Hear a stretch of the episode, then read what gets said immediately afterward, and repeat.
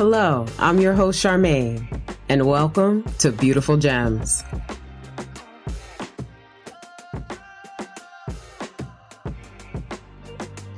That was amazing. Thank you to the Most High God. As we think about the story of Joseph, yes, he was very close to God, and God also put him around people that cultivated this forgiving heart, which he needed later to save the nation of Israel. And just like Joseph, God places people around us, our fellow miners, hmm. to help us cultivate what's on the inside of us to mine our gems. You've shared how your friends are an important part of your internal process, homie. And one of the experiences you shared with me in the past involved a poem. I called it Be True, Be You. And it was one of the assignments of um, the poetry. I had a poetry group that I was in with one of my rocks. I'll call. Uh, she's actually the one where I came up with the the label rocks because she was such a strong um, and and it's tied to this. She was such a strong pillar and a, one of my my rocks, my my solid gems, if you will. Wow. She was a co-worker, if you will, in the mine and she was a diamond. She was one of my gems. And we would get together weekly to write poetry basically. It was a it was literally a poetry a very intimate poetry group. And on this day in particular, I think we were talking about empowerment mm. or femininity. I don't remember the topic, but this is the piece that I came up with. It wasn't a poem, but it was very empower. It was one of our empowering moments, and it made us. I feel like stronger. It was like a, a woman's group. It was only a few. It was a few people. It wasn't many, but it was.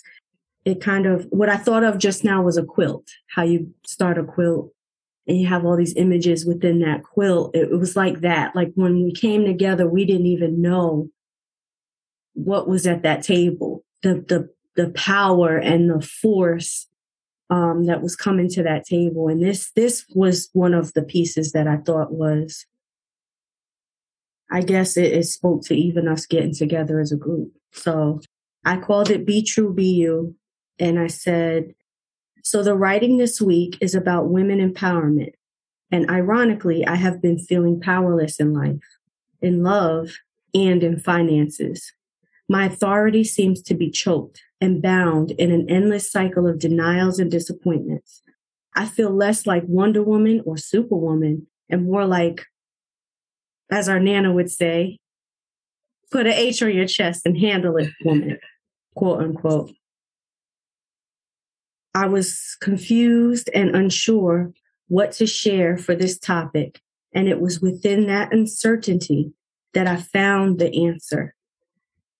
That is when the juices started flowing. And I remembered that in these moments, going within was where my power resided. This authority would not be through my strength, quote, uh, masculine, but it would be through my weakness, quote unquote, feminine, and emotional vulnerabilities in order to maximize my contribution.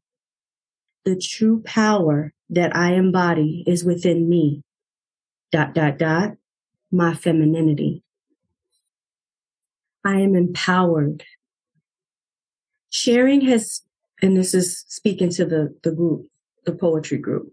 Sharing has given me superpowers that I have never known that I had. My superpowers are ignited and are most impactful through authenticity. I prayed and asked where I could serve, and through sharing was my answer. Like a neon flashing black billboard, I kept getting the sign that read, quote unquote, share your story, exclamation point in capital letters. I have been doing the, I have been doing that for as long as I can recall, sharing my story. And I do it in the writing group as well. It is how I have gained such amazing friends and it, and it will be how I continue to help in serving others. It will be through my struggle and through my flaws that I gain and give strength. My power increases as I empower others. Thank you so much for sharing that mining experience with us. You could hear all of the hard work that you put in with your fellow miners in the poetry group to do the work that you needed to do on the inside to mine those gems. To contrast this experience of being your own ally, what does it look like when you become your own frenemy? Yeah. Although my rocks, my friends, my family, the coworkers in the mine were very, very imperative to my health, my growth, etc. Um, there are times when if I listen to them more than myself, because those are who I really lean on. I'm not going to strangers more more likely than not to get opinions about major life decisions. I'm going to those closest to me. And where I've become my own frenemy is allowing myself to basically listen to them over myself. I actually did a love yourself challenge with Trent Shelton Wow. Shout out to my coach. um, and what I did was a, a recording of the, it was almost like a check in. Like the last day was like, how was it for you? What did you like about it? It was almost like that kind of, and in doing the recording itself, I realize and recognize this very thing of how I can be my own frenemy mm. where others weigh in on my life and that could potentially be inauthentic to who I am. Hmm. I can play a clip of it. Sure. Uh, where you are getting a raw, authentic answer to how I could be my own frenemy. All right. So let's play that. I made it to day 20, uh, the Love Yourself Challenge. Day 20, I'm supposed to upload a video, and I took a few notes. So if I look down, that's why. Um, it was really exciting to do the challenge, as with all the Trent challenges. Um, this one was a lot easier just because it's something that I practice regularly self care, self love.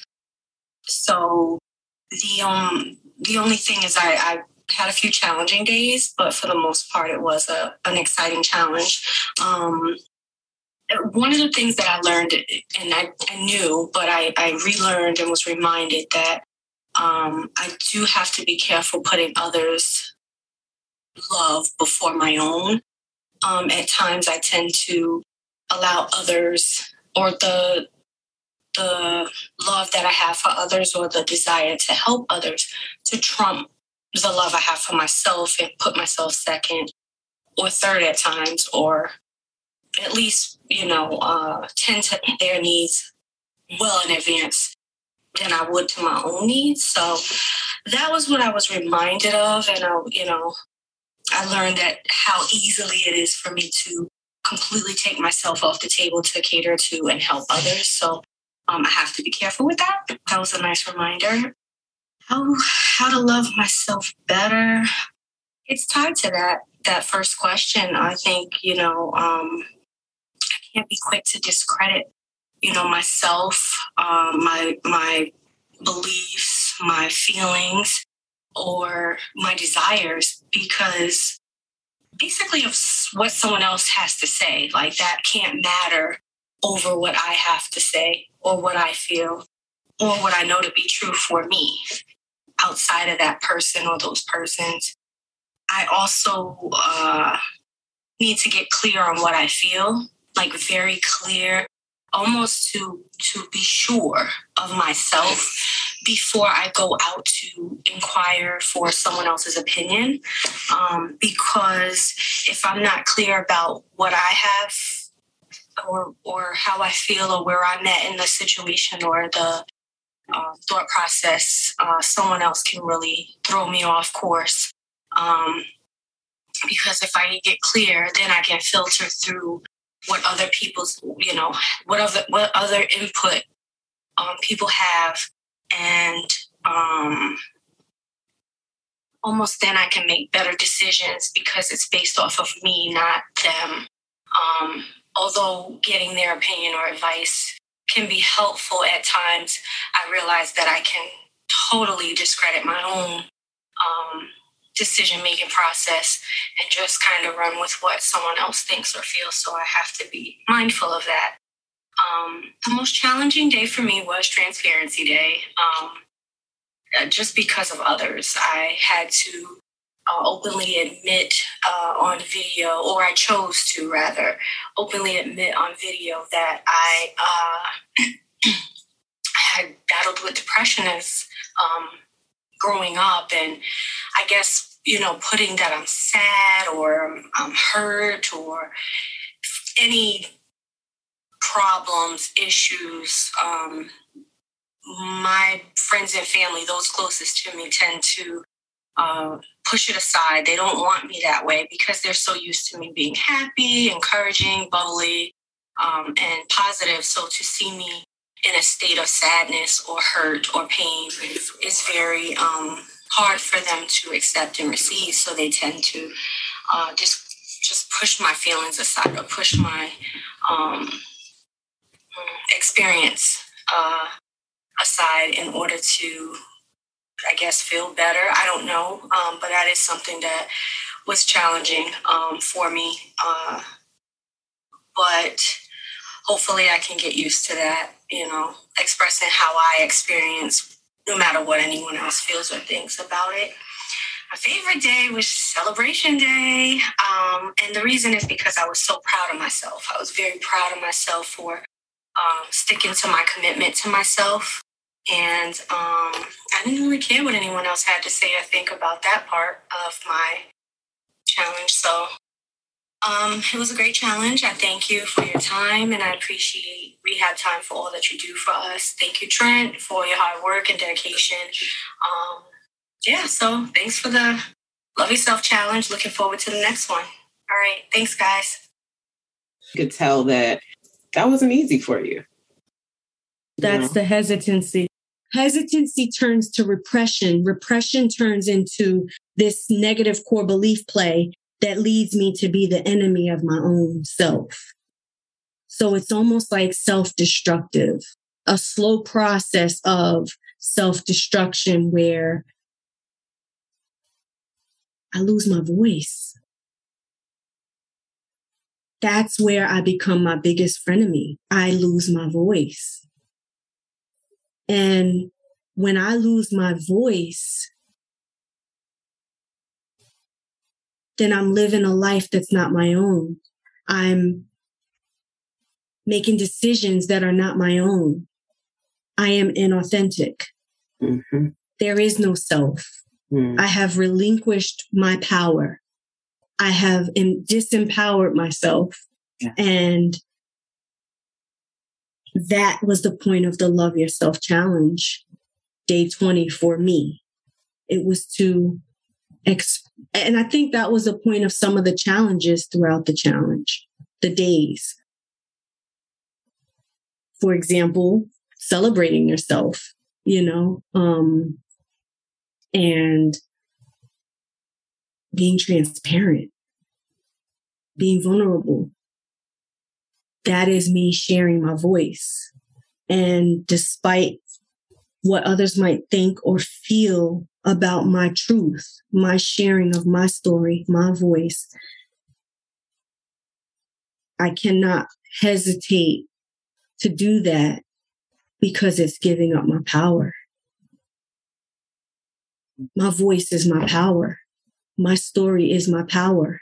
That is the when I become my frenemy, by hesitating and repressing my truth, my voice, my story, my experience, my emotions. Mm-hmm.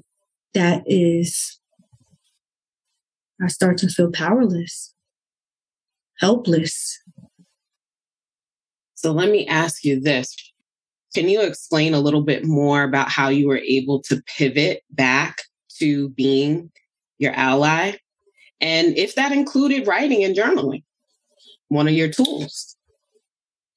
I think at this time it was it was probably more about voice, vocalizing. So this was a ch- this challenge pulled me out of the journaling about depression or journaling about being depressed to telling out, you know, like sharing with those who may or may not know. Many didn't know. They looked at me as if I was lazy. Right. I remember as a kid, I would I would sleep a lot, and I loved sleeping. and I, I still do love sleeping, but it looked like I was lazy mm-hmm. or as if I was irresponsible. You know, it was a negative. And now that I know myself better, I understand and I've become my own ally. How, in answer to your question, I'm able to pivot is because, again, I go back to my values. I go back to what I value, whom I value, and why. And that's my shift because I value myself. right. And when I'm feeling limiting beliefs and lack mentality and scarcity mindset, and I'm sending these mixed signals out, giving out my power, relinquishing my control, to others. It's not valuing myself.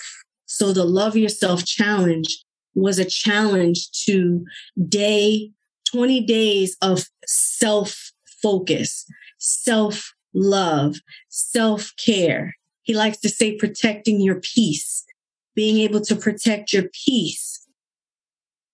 Part of that is setting boundaries with others. Those boundaries are what I need to remain my ally.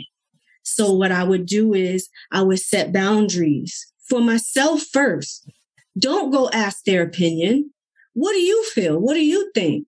Challenging myself to go within first, standing strong in my own decision, and then going out to see, especially with an ally, such as yourself, homie. I would come and say, here's where I am in this situation, in this decision. What do you think, based off of what you know about me, my values, my morals, mm-hmm. and, and what I value? And, and if, if you have an ally, they will base their opinion and their advice and their input on that you, yourself. But in order for them to do that, they would have to know you uh-huh. authentically. And that was what I think the Love Yourself Challenge helped me to do verbally, outwardly, expressing myself, not just in journaling, because journaling, that's for you, unless you're going to write a book which I hope to do someday. But, you know, um, but it, it, it was it was a, a challenge to say, this is me, this is my truth, this is my story, and I'm okay with that because I love me. Love yeah. yourself. I love me as I am for who I am on my growth journey in my progression. I mm-hmm. hope that answered your question. Oh, that did. That that definitely answered the question. Thank you for sharing that. I feel like this is why I invited you to speak to my fellow miners, or I should say our fellow miners, because I knew that you would be open enough to share. And that's important with with your allies.